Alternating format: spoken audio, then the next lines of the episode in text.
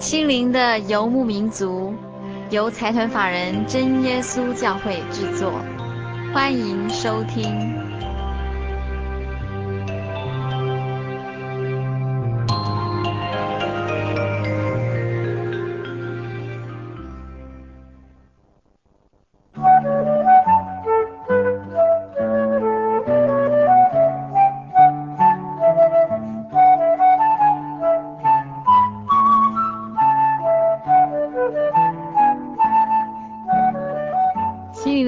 族在空中的朋友，大家好，我是佩芝，很高兴一个星期的时间又到了。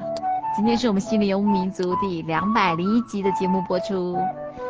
有几个地区的朋友是从九月份才开始加入我们心灵游牧民族的行列。我们要在这里再一次跟全省的听众朋友们播报一下，心灵的游牧民族在全省各地的播出频道以及播出的时段。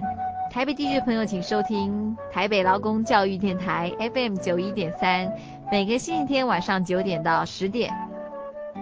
云林地区的朋友，请收听新云林之声 FM 八九点三，每个星期天晚上十点到十一点。台中地区朋友，请收听大千电台 FM 九九点一，每个星期天晚上九点到十点。嘉义地区的朋友，请收听深辉电台 FM 九五点四。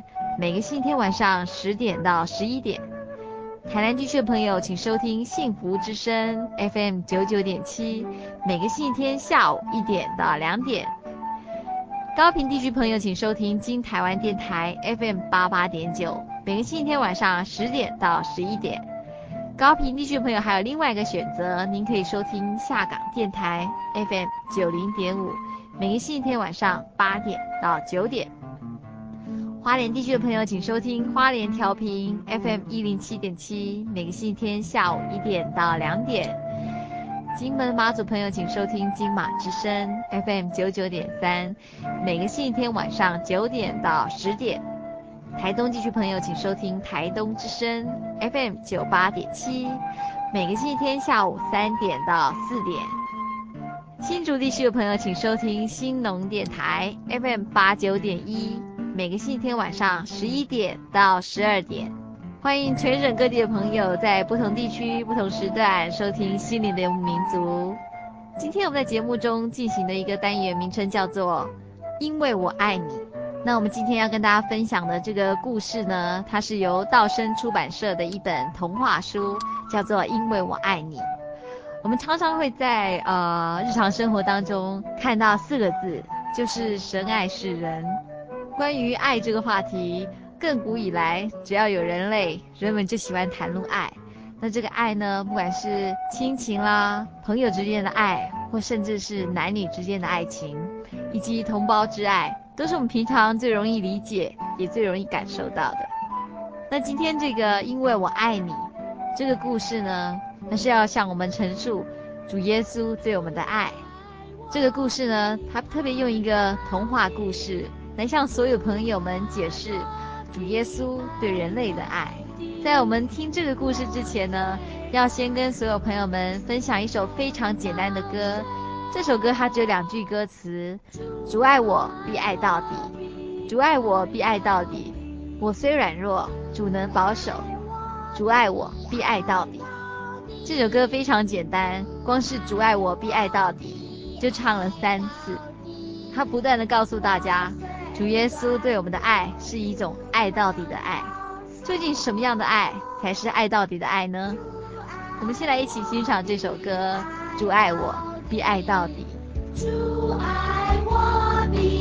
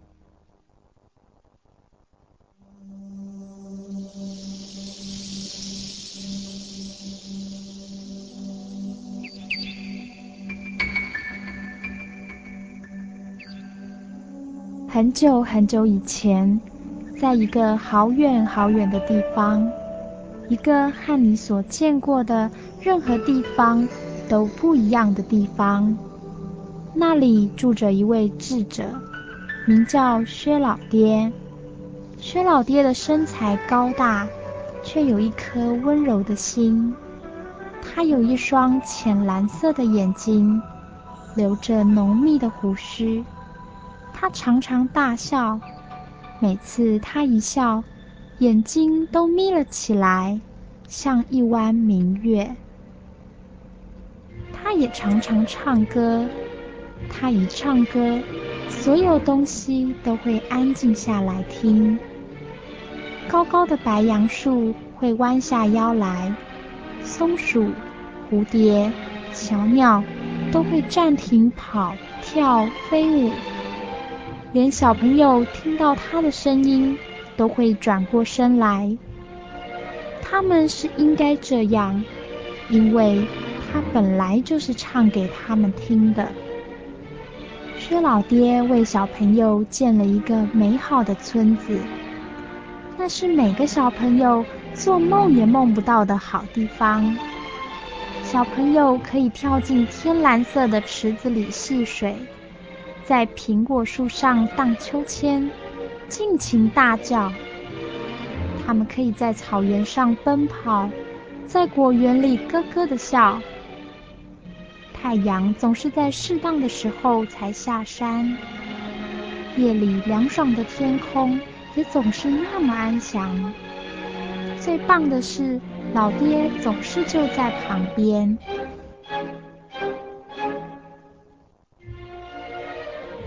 老爹在草原上或果园里陪小朋友的时候，他就在工作室里。不过，也是和小朋友一起。老爹工作的时候，小朋友们都喜欢跟在旁边。他们喜欢闻锯木头的味道，听他唱歌，也喜欢看他怎么样把木头雕成椅子。用树干做成桌子，他们会围着他，轮流把自己的小手放在他的大手上比来比去。每天晚上，老爹会聚集小朋友到草原上，讲故事给他们听。孩子们会着迷的一直听，直到有人的眼皮撑不住为止。孩子们都爱老爹，老爹也爱这些孩子。他知道每个孩子的名字，知道所有关于他们的事。他知道慧敏爱鸟，淑芬怕黑，美娟喜欢交朋友，剑圣害羞。阿德好奇心强，如果有孩子叫他，不管他在做什么，他都会放下工作，转过身来。他巨大的心灵里就像有一百根绳子，每个孩子各牵着其中的一根，而老爹对每个孩子的爱都一样多。这就是老爹堆砌一座墙的原因。老爹用一块块的石头，沿着村子外围堆起了一座石墙。墙比老爹还高，他就算伸长了手臂，也够不到墙顶。他费了好多天时间砌这道墙。砌墙的时候，他没有唱歌。在村子外面是一片死寂的森林。老爹砌墙时，常会停下来，凝望前方黑暗的森林。那里面布满了刺人的荆棘、凶猛的野兽，还有看不见的陷阱。那不是老爹所爱的孩子们可以去的地方。墙外面很危险，他会郑重其事地告诉孩子们：“你们生来就是属于这个村子，不属于外面那个可怕的地方。”和我在一起，这里很安全。可是他心里明白，事情迟早会发生的。那天，老爹把最后一块石头砌上了墙，回到工作室。他拿起一根长长的白杨树枝，坐在工作台旁，将它削成一根木杖。老爹把这根木杖立在角落，并对自己说：“我准备好了。”一段时间后，一个男孩跑进老爹的工作室。这个黄发小男孩有一双爱东张西望的眼睛和用不完的精力，时常让老爹又欢喜又担心。薛老爹。他立刻放下锤子，转过身来。怎么了，阿德？小男孩上气不接下气地说：“墙，我发现一个洞，一个大洞。”他张开手臂，比出洞的大小，人都爬得过去。哎，老爹拉了一张凳子坐下来。阿德。我就知道会是你，孩子，告诉我你是怎么发现的？我沿着墙走，想找找看有没有洞。阿德停顿了一下，他很惊讶，老爹怎么会知道？对，我在找洞。你想从那里看外面的森林？我好奇嘛，薛老爹，我想知道你为什么不让我们出去？那里有什么不好吗？老爹招呼男孩到他面前来。当阿德走近时，老爹用手捧起男孩的小脸蛋，让他可以直视他的眼睛。那焦急的眼神让阿德感到有点心慌。阿德，听我说，墙外面不是你该去的地方，也不是我该去的地方。你到那里会受到伤害的，你不适合那里。你有很多地方可以去，可是不要去你唯一不能去的地方。你如果离开这里，会找不到回来的路。阿德轻声地问。那你会把洞补起来喽？不会，阿德。我留那个洞是因为我非常爱你们。但你刚才不是说你不要我们离开这里吗？我不要你们离开，我希望你们和我一起待在这里。但我也的确在砌墙的时候故意留下一个洞。可是，如果你不把洞补起来，小朋友可能会走掉的。阿德说：“我知道，阿德，但是我希望孩子们是因为想要留下来而留下来，不是因为不得已才留下来的。”阿德不明白，他觉得很不自在，便转身走了。他需要想想老爹说的话。当他走到阳光下时，他回头，看见老爹将身子往后倾，也在看着他。阿德的脑子里一片混乱。他一方面喜欢老爹工作室里的那种安全的感觉，一方面又想往围墙那边去。他再往工作室里望，这时候老爹是站着的，一动也不动地站着。他对男孩伸出他那大大的手。阿德假装没看到，马上掉头走开。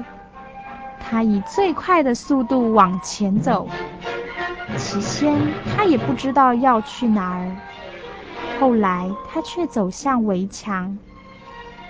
我不会靠太近的，他告诉自己，我只偷看一下外面就好了。他心里突然有许多问题涌现，来的就像他的脚步一样快。我干嘛要做老爹不要我做的事呢？我怎么会这么好奇呢？想看看墙外真有什么不对吗？阿德已经走到洞口边了，他连停下来想一下都没有，就趴下来往外爬，一直爬到可以把头伸出墙外。我只要看一下就好。他告诉自己：“有什么关系吗？”薛老爹说：“他留这个洞是因为他爱我们。”阿德的膝盖好像自己会动似的，他爬得更远了。很快的，他已经钻出这个洞，到了墙的另一边。他慢慢的站起来，停住好一会儿都不敢动。他不知道会不会有什么东西从树林里跑出来伤害他，可是什么也没有。他放松了肩膀，吸了一口气，说：“嗯，没什么好担心的嘛，这里还不错呀。老爹担心什么呢？”阿德开始走进森林。小树枝在他的脚丫底下噼里啪啦的断裂，空气里散发着甜甜的花香。我没看到什么可怕的动物啊，他想。森林非常茂密，他几乎看不到天空。他大声地说：“我只再走几步，去看看树林里面是什么样子就好了。”他又走了十几步才停下来。他挺喜欢这片杂乱的林子，这里没什么可怕的嘛。他长这么大，头一次认为老爹错了。我要去告诉其他人。他转身要回洞口去，可是那个洞不见了。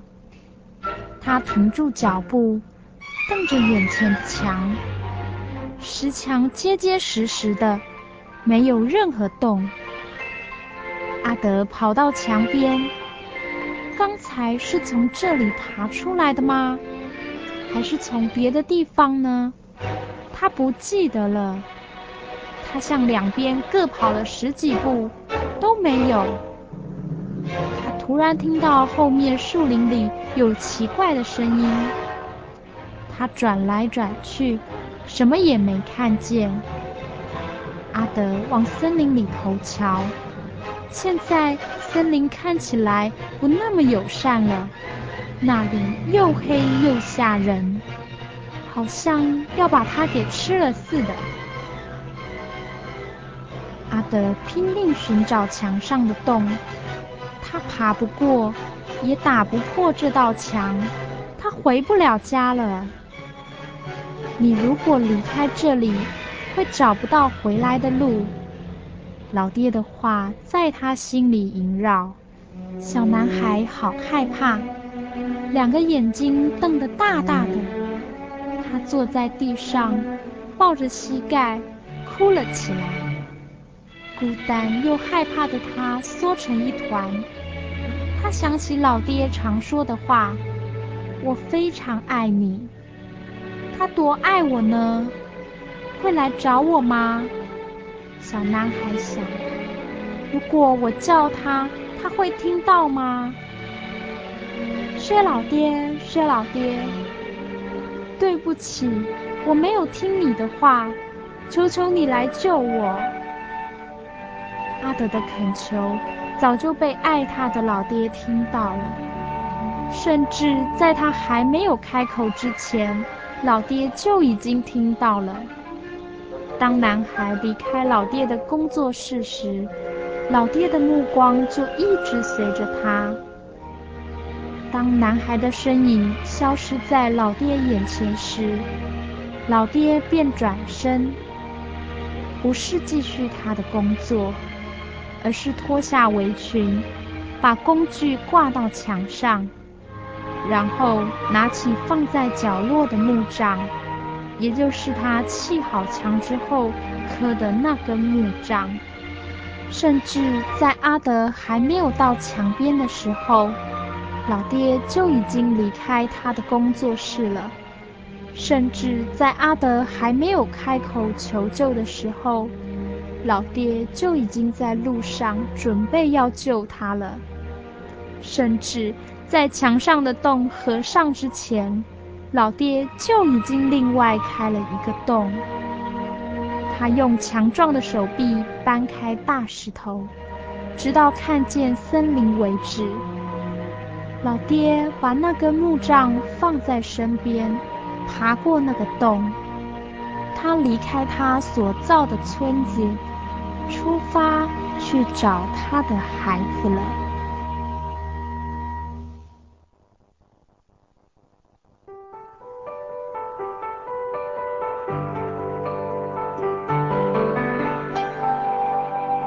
在这个可爱的小故事里面啊，他告诉我们，这个薛老爹他为了爱这群小孩，为他们创造一个最好的环境。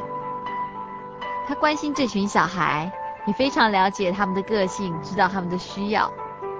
但是薛老爹在建造这样的一个美丽世界的同时呢，他又留下了一个洞，这个洞是唯一可以与外界接触的一个洞。对于这个故事里面这位薛老爹。特别在他的一个为小孩塑造了一个美丽的世界的环境中，还特别留下了一个洞，而这个洞是刻意不填满的。当我在阅读这本书，看到这个部分的时候，心里特别能感同身受。呃，不管是成长的过程里面，或者是现在收音机旁边的听众朋友，当你们想到基督徒的时候，是一个什么样的形象？会不会觉得身为基督徒就是要特别的道貌岸然？不可以抽烟，不可以喝酒，不可以做一些放纵欲望的事情。很多人就说了，当基督徒真是一个很大的束缚，所有不好的事情都不能做，更不能让自己沾染上恶习。也有很多年轻的基督徒朋友，在成长的过程里面，常常觉得圣经对我们的教导虽然是善意，虽然是一种保护，但是不免在心底常常会觉得受到一些限制。可是主耶稣的爱就像这一位薛老爹，他在爱我们到底的同时，他同时留给我们自由意识，他同时留给我们自由，让我们去选择我们真正想要的。虽然他为我们塑造了一个最好的环境，也将我们保护在他的信仰道路上，但是他仍然留给我们人类选择的权利，去选择要不要走信仰这个道路。而话说回来。当这个故事中的主人翁阿德因为对外界实在太好奇了，在洞口之外迷失的时候呢，这位薛老爹仍然是那位最焦急、最关心他的人。这位薛老爹爱到底的爱，让他还是千辛万苦的去寻找阿德。这真的是一种爱到底的爱。他因为爱，给了人最大的选择自由。而当人们运用这个自由远离他的时候，他又因为爱去将这些迷失的小羊找回来。这样的爱真的是一种爱到底的爱。在圣经里面有另外一个故事，跟这个故事是有异曲同工之妙。它是记载在圣经的马太福音十八章十二节到十四节，以及路加福音十五章三到七节。八到十节，这个故事呢叫做“主寻亡羊”，就是主耶稣寻找迷失的小羊。我们在跟大家分享这个“主寻亡羊”的故事之前呢，要先跟听众朋友分享一首歌，就叫做《迷失小羊快回家》。在这首歌之后，我们再来听另外一个圣经中的故事。我是羊爸爸，羊妈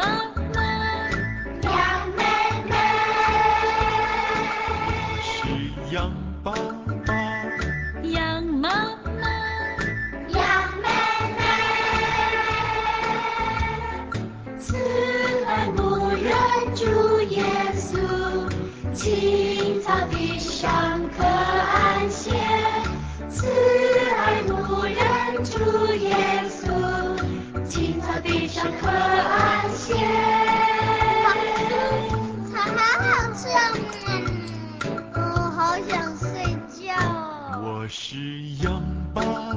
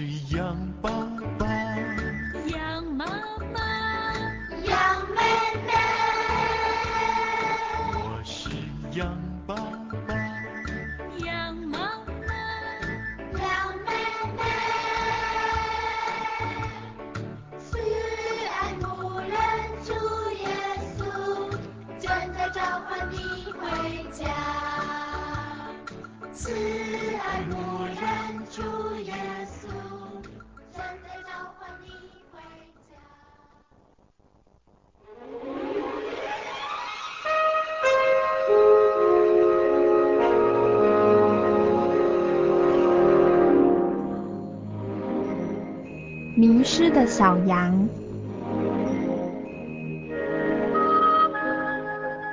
牧羊人爱小羊。主耶稣说，有一个牧羊人，他有一百只羊，他很爱这些羊，每天要带领这些羊群到青草地上，让羊儿吃那新鲜的嫩草，吃饱了。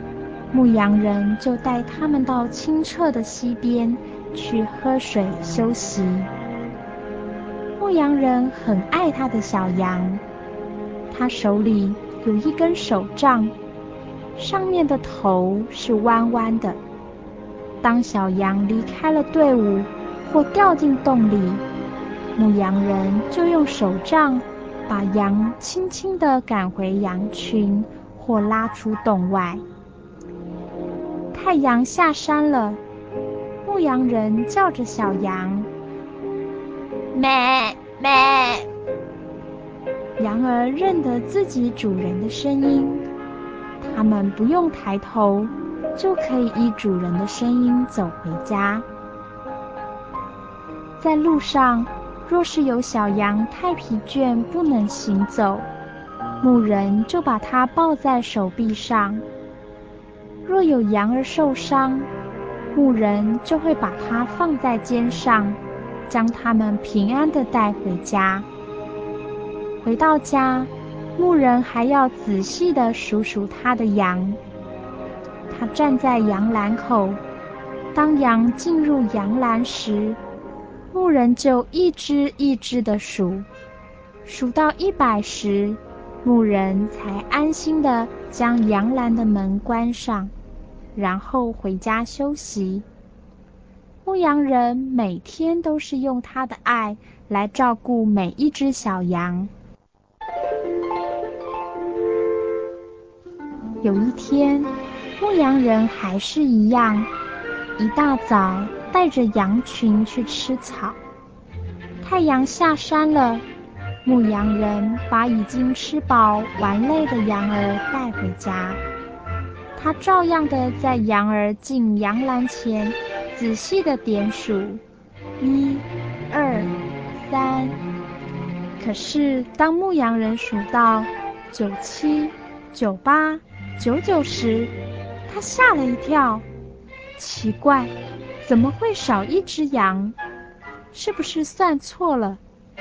牧羊人再从头数一次，还是少一只。牧羊人非常着急，大家都一起回来的，为什么会少一只呢？到底少哪一只呢？他开始找呀找，啊，是那只最顽皮的小羊，小白。它叫着：“小白，小白，你在哪儿？”牧羊人叫了几次，真的，小白不见了，他没有回家。小白是一只很活泼、不太听话的小羊，它喜欢自己乱跑，看见别的地方有好吃的青草或野花，它就独自跑掉了。幸亏每次它溜走时都被牧羊人发现，就用手杖赶它回来。羊不能独自去玩，非常的危险，因为在旷野的地方常有狼出来找羊吃。若羊不跟着牧羊人，就会被狼吃掉。小白今天特别的开心。因牧羊人带着他们穿过了青青的草原，小白快乐的蹦蹦跳跳。他看见许多蝴蝶在天空飞来飞去，他想和蝴蝶做朋友。蝴蝶飞，小白就追，一下子小白就跑了好远。他越跑越远。天色也渐渐黑了，风也吹得越来越大。小白忽然觉得好冷，他想赶快回家去，躺在牧羊人的怀抱里。可是他迷路了，他不知道往哪个方向走。咩咩咩，但却没听见牧羊人的回音。他开始害怕了，因天太黑了，看不见前面的路，只好躲在山壁旁，害怕的哭着。小白会有危险吗？牧羊人会来救他吗？牧羊人寻找迷失小羊。当牧羊人发现小白不见时，他立刻拿着手杖和油灯，不怕风，不怕雨，在黑漆漆的草原、溪水旁叫着小白的名字。他的脚被草刺的流血，但是不管如何的危险，牧羊人一定要把小白找回来。终于，牧羊人听到了一阵很微弱的声音。牧人好高兴啊，立刻朝着声音的方向走过去。牧羊人叫着：“小白，小白，咩咩！”我们可以想象，牧羊人他整夜没睡，又在旷野中寻找他迷失的小羊，现在已被他找到，他如何的高兴！原来小白鹰太调皮离开了羊群，等到晚上天黑了，才想起要回家时已找不到路了。他躲到山谷边，牧羊人将他抱在怀里，查查看有没有受伤。现在小白不害怕了，因为他在牧羊人的怀抱里。牧羊人带着小白快快乐乐地回家。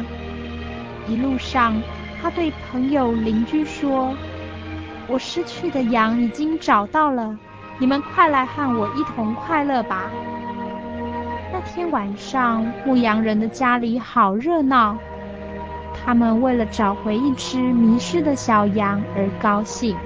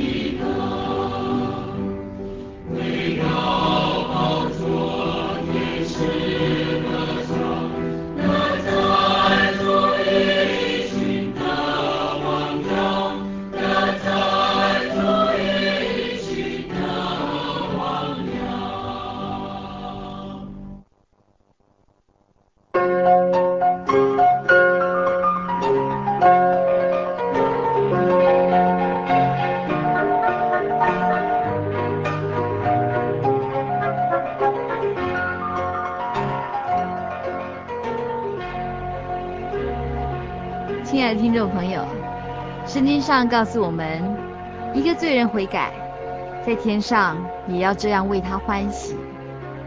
主耶稣就像这一位好牧人一样，他爱我们每一个人，更希望我们每一个人都能走在真理的道路上。他爱世界上所有的人，不论是哪一种人，都是他的儿女。圣经上在路加福音十五章七节这边说。我告诉你们，一个罪人悔改，在天上也要这样为他欢喜，较比为九十九个不用悔改的义人欢喜更大。这段经节道尽了主耶稣对人们的爱是爱到底的，甚至可能因为一只迷失的小羊而放下其他九十九只，只是为了要去把这一只迷失的小羊找回来。在这个世界上，我们偶尔也会像这一只迷失的小羊，离开天父的怀抱，离开真理的道路。圣经上的故事告诉我们，主耶稣一定会去寻找这些迷失的小羊之外，我们自己是不是也会像那只小羊发出非常微弱的求救讯号，知道自己已经受伤了，需要别人的帮助？非常希望所有听众朋友们都能体会到主耶稣的爱，因为这样的爱不但爱到底，也因此让我们经历更有意义的生活。听众朋友，如果需要索取本集节目卡带，或是愿意参加圣经函授课程，非常欢迎来信。来信请寄到台中邮政六十六支二十一号，六十六支二十一号信箱，或是传真到零四二四三六九六八零四二四三六九六八，心灵的游牧民族节目收就可以了。此外，要跟听众朋友们报告一个消息，那就是。真耶稣教会，呃，在每个星期天的早上八点到九点，在中视二台也有一个节目叫做《真光之声》。听众朋友如果有兴趣的话，可以在每个星期天的早上八点到九点，从中视二台收看《真光之声》。